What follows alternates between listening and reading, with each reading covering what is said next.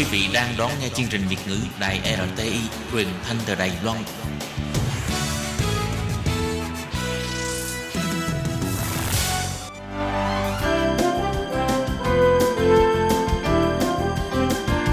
Xin mời quý vị và các bạn đến với chuyên mục Nhìn ra thế giới. Chuyên mục này gồm những nội dung liên quan đến quốc tế,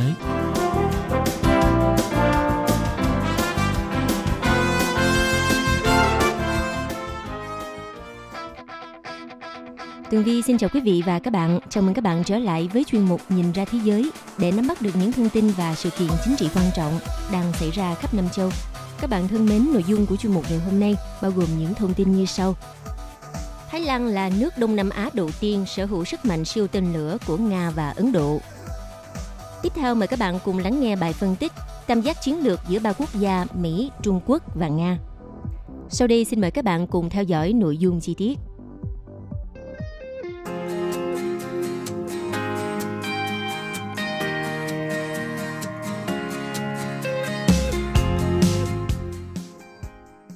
Theo hãng thông tấn Sputnik đưa tin, tên lửa hành trình nhanh nhất thế giới Brahmos sẽ lần đầu tiên được xuất khẩu ra nước ngoài.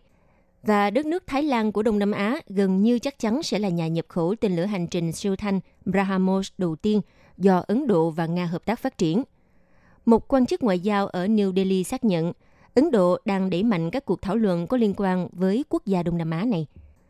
Trong khi đó, theo một quan chức quốc phòng cấp cao cho biết, hai bên cần phải dàn xếp một số vấn đề quan trọng trước khi ký kết thỏa thuận và họ đang tiến hành một cách nhanh chóng.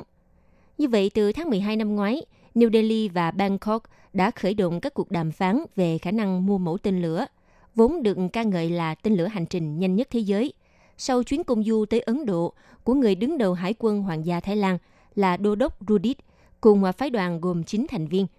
Chuyến đi được miêu tả là khám phá những lĩnh vực mới về hợp tác hải quân giữa hai quốc gia. Rồi vào hồi đầu tháng 5 vừa qua, một nguồn tin quốc phòng Ấn Độ tiết lộ, nhiều đất nước Đông Nam Á đang quan tâm tới tên lửa Brahmos.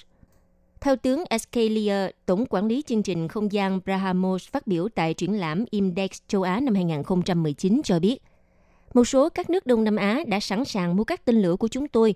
Đó sẽ là lần xuất khẩu đầu tiên và chúng tôi đã nhận được mối quan tâm ngày càng gia tăng đối với mẫu tên lửa này từ các nước vùng vịnh. Ngoài ra, ông bổ sung thêm hợp đồng xuất khẩu tên lửa đầu tiên đang à, đợi được thông qua ở cấp chính phủ. Có thể nói trong những năm gần đây, New Delhi đã thỏa thuận với các nước Đông Nam Á và Vịnh Ba Tư về việc bán tên lửa Brahmos. Bộ Quốc phòng Ấn Độ vô cùng kỳ vọng thời hạn sớm nhất để có được các kết quả cụ thể chính là cuối năm 2019. Quân đội Ấn Độ đang sử dụng tên lửa Brahmos như là một vũ khí tấn công và chống tàu chiến. Dự án không gian Brahmos hiện đang thực hiện một đơn đặt hàng trị giá tới 7 tỷ USD từ ba quân chủng khác nhau của lực lượng vũ trang Ấn Độ Brahmos được ra mắt vào năm 2001 và có thể được lắp đặt trên tàu chiến, tàu ngầm và phi cơ chiến đấu.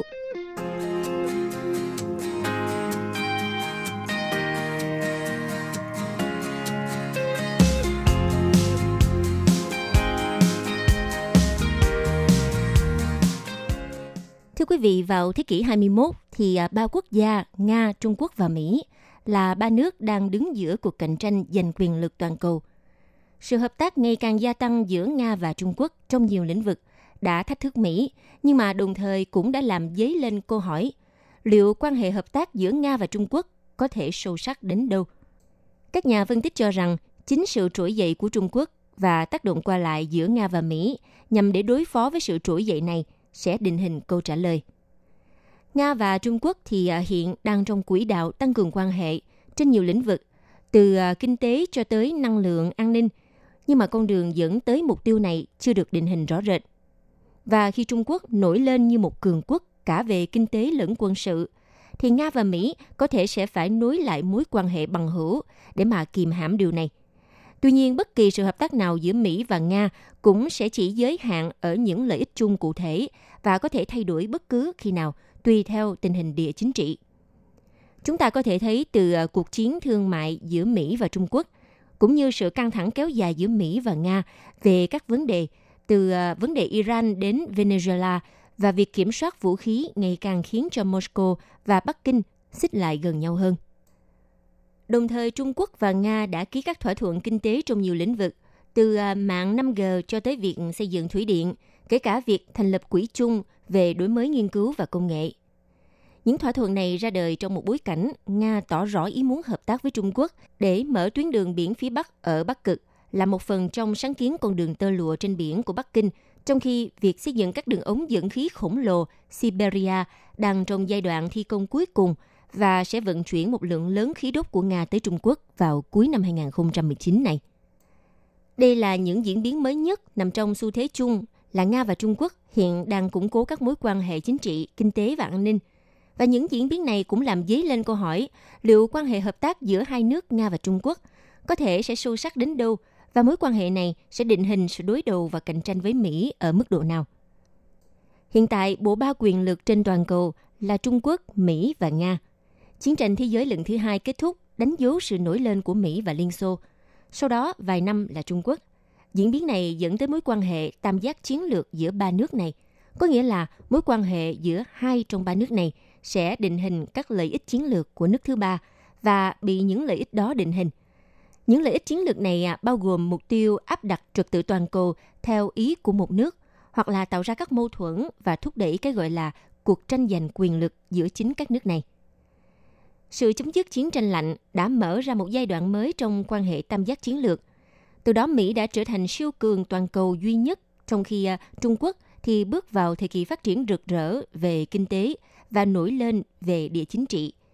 Tuy nhiên, mặc dù Nga trải qua những biến động nội bộ và mục tiêu trở thành siêu cường toàn cầu đã suy yếu rõ rệt, nhưng mà họ vẫn luôn là một cường quốc khu vực. Mà bằng chứng rõ nhất là sự nổi lên của cộng đồng các quốc gia độc lập và việc khối này tiếp tục tham gia các vấn đề chính trị và an ninh như thời còn là một nước trước đây. Những diễn biến này đã làm thay đổi cán cân quyền lực giữa ba nước. Mỹ mở rộng ảnh hưởng ra toàn cầu, trong khi Trung Quốc và Nga thì bắt đầu cải thiện quan hệ song phương.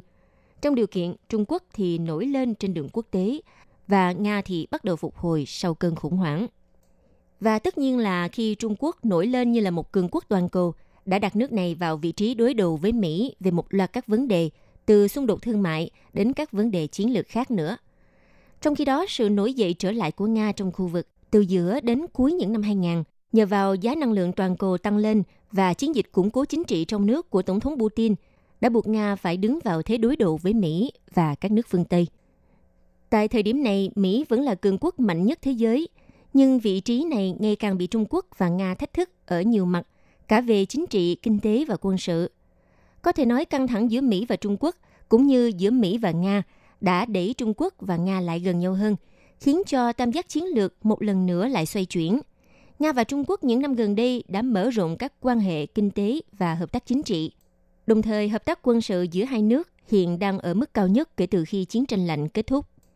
Tuy nhiên, sự hợp tác ngày càng gia tăng giữa Nga và Trung Quốc mang lại cả những thách thức lẫn hạn chế. Trong khi quan hệ kinh tế giữa Nga và Trung Quốc đã phát triển đáng kể ở những khía cạnh mang tính tương đối, chẳng hạn như tăng trưởng hàng năm đã đạt mức hai con số kể từ năm 2011. Nhưng mối quan hệ này vẫn còn rất hạn chế ở những khía cạnh mang tính tuyệt đối. Theo một chuyên gia phân tích tài chính Nga, cho biết những hạn chế trong mối quan hệ kinh tế giữa Nga và Trung Quốc cũng khá rõ. Trung Quốc không được xem là bạn hàng lớn của Nga. Rất nhiều thỏa thuận kinh tế mà hai chính phủ đã ký kết cuối cùng cũng không đi đến đâu và mối quan hệ kinh tế giữa hai nước chủ yếu chỉ dừng ở lĩnh vực năng lượng. Thì tương tự, một doanh nhân lớn ở Petersburg cho biết, không có nhiều hoạt động kinh tế giữa Nga và Trung Quốc ngoài lĩnh vực năng lượng và nguyên liệu thô và chỉ có 5% đến 10% các thỏa thuận đã ký giữa hai nước tại diễn đàn kinh tế Petersburg được thực thi – Điều này cũng đúng với diễn đàn kinh tế phương Đông diễn ra tại Vladivostok. Theo thông tin của Bộ Phát triển vùng Viễn Đông của Nga, thì à, hiện chưa đến một nửa số dự án được ưu tiên trong khu vực này bước vào giai đoạn thực hiện. Điều này có nghĩa là những thỏa thuận được tuyên bố tại diễn đàn Petersburg không phải là yếu tố quan trọng để đánh giá mối quan hệ kinh tế giữa hai nước, mà phải là những kết quả cụ thể hai nước sẽ có. Tương tự thì nhiều người cũng hoài nghi về sự hợp tác an ninh giữa Nga và Trung Quốc trong khi quan hệ an ninh giữa Nga và Trung Quốc trên thực tế có sự tiến triển trong những năm gần đây. Những mối hoài nghi này có thể giải thích vì sao sự hợp tác mới chỉ dừng lại ở các cuộc tập trận chung và các thương vụ mua bán vũ khí giữa hai nước, vốn cũng đã bị cắt giảm nhiều bởi những bước tiến vượt bậc của Trung Quốc trong à, công nghệ quân sự. Nhìn chung thì à, người Nga nhìn nhận Trung Quốc một cách tích cực, đặc biệt là khi so sánh với Mỹ. Theo một cuộc khảo sát do Trung tâm Nghiên cứu Độc lập Levada tiến hành cuối năm 2018 cho thấy, 75% những người được hỏi có cái nhìn tích cực về Trung Quốc, trong khi 54% nhìn nhận về Mỹ một cách tiêu cực. Tuy nhiên, khi mà đề cập đến các vấn đề cụ thể như à, việc Trung Quốc nổi lên như một cường quốc toàn cầu, thì cuộc khảo sát lại cho ra kết quả khác hẳn. Gần 60% người Nga sống ở miền đông Siberia coi việc Trung Quốc nổi lên là mối đe dọa đối với lợi ích Nga, và hơn một nửa số người được hỏi phản đối việc áp dụng chế độ miễn trừ thị thực vào Nga cho người Trung Quốc. Theo nhà phân tích thuộc Viện Nghiên cứu Chính phủ Nga đã giải thích, Trung Quốc không thách thức mô hình chính trị của Nga theo cách của phương Tây như yêu cầu cải thiện tình hình dân chủ và nhân quyền, mà Trung Quốc thách thức sự tồn tại của Nga theo một cách khác hẳn. Đôi khi những vướng mắc từ phía xã hội hoặc lịch sử lại là rào cản không dễ vượt qua đối với việc hâm nóng một mối quan hệ hay à, mong muốn chủ quan của các nhà lãnh đạo. Và chúng ta không thể phủ nhận quan hệ Nga và Trung Quốc đã khởi sắc theo chiều hướng đi lên trong những năm gần đây và hai nước đều đã cẩn trọng gạt sang một bên những bất đồng – đồng thời nhấn mạnh những cơ hội hợp tác mà sẽ mang lại lợi ích cho cả hai nước. Tuy nhiên khi xét từ quan điểm tam giác chiến lược thì có thể suy ra rằng Trung Quốc sẽ tiếp tục lớn mạnh thành một cường quốc về kinh tế và quân sự.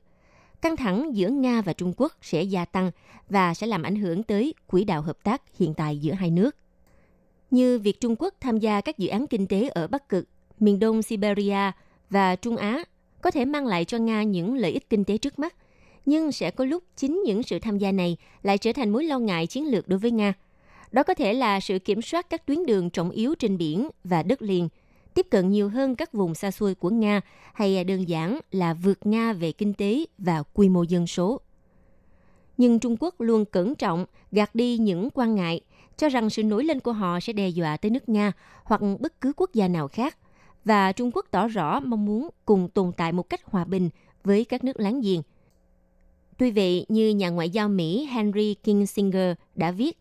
các chiến lược gia nên hạn chế suy xét tình hình dựa trên ý định của đối thủ vì các ý định đều có thể thay đổi và xét về bản chất chủ quyền chính là quyền ra quyết định mà không phải phụ thuộc vào một nước khác. Vì vậy, mức độ đe dọa dựa trên khả năng của mỗi nước không thể tách rời mối quan hệ giữa các nước có chủ quyền. Điều này có nghĩa là việc đánh giá Trung Quốc cũng như các cường quốc khác phải dựa trên khả năng của họ, chứ không phải những ý định hiện tại của họ khi phô trương sức mạnh. Khi chúng ta quan sát khả năng của Trung Quốc, rõ ràng là mối quan ngại đối với Mỹ, nhưng có vẻ như còn đáng lo hơn đối với Nga. Vì hiện nước này có dân số chỉ bằng 1 phần 10 Trung Quốc và quy mô kinh tế cũng chỉ bằng 1 phần 10 Trung Quốc. Trong khi có một đường biên giới chung rất là dài với nhau. Mặc dù hiện tại hai nước Trung Quốc và Nga đã có thể kiểm soát và giảm thiểu căng thẳng xung quanh những vấn đề liên quan – nhưng những nội dung sâu xa bên trong mối quan hệ giữa hai nước chắc chắn sẽ còn gây ra nhiều băn khoăn. Trung Quốc vẫn đang tăng cường sự hiện diện của họ trong những lĩnh vực an ninh, chính trị và kinh tế, vốn rất quan trọng đối với Nga, và có thể thấy dấu hiệu của điều này ở các khu vực gần với biên giới Tajikistan và Afghanistan. Các nhà phân tích cho rằng chính bởi điều này mà hai nước Nga và Mỹ vẫn có cơ hội tìm được tiếng nói chung trong một số vấn đề – đây là điều mà có thể tạo điều kiện cho hai nước nối lại quan hệ một cách phù hợp để kiềm chế Trung Quốc. Tuy nhiên, đây cũng là một việc không dễ xảy ra. Quý vị và các bạn thân mến, vừa rồi là chuyên mục Nhìn ra thế giới do Tường Vi biên tập và thực hiện. Xin cảm ơn sự chú ý lắng nghe của các bạn. Hẹn gặp lại trong chuyên mục tuần sau cũng vào giờ này. Bye bye. Quý vị và các bạn thân mến, sau đây là email của Ban Việt ngữ ctv a rti org tvk hộp thư truyền thống của Ban Việt ngữ Việt Nam Miss PO Box 123 gạch ngang 199 Taipei 11199. Còn thính giả ở Việt Nam xin gửi đến hộp thư số 104 Hà Nội, Việt Nam